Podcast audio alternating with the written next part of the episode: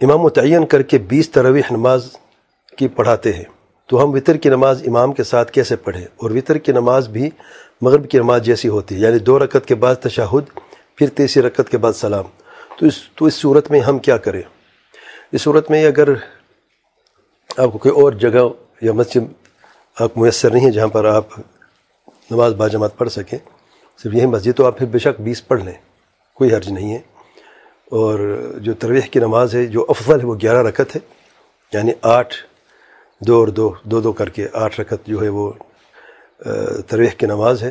اور تین رکعت جو ہے وہ وطر کی نماز ہے۔ یہ افضل ہے۔ جو جو اللہ تعالیٰ کے پیار وسلم کا عمل رہا ہے۔ اور اگر کوئی اسے زیادہ پڑھنا چاہے، تب بھی کوئی حرج نہیں، پڑھ سکتا ہے۔ لیکن افضل گیارہ ہے۔ کوئی بیس پڑھے، تب بھی پڑھ سکتا ہے۔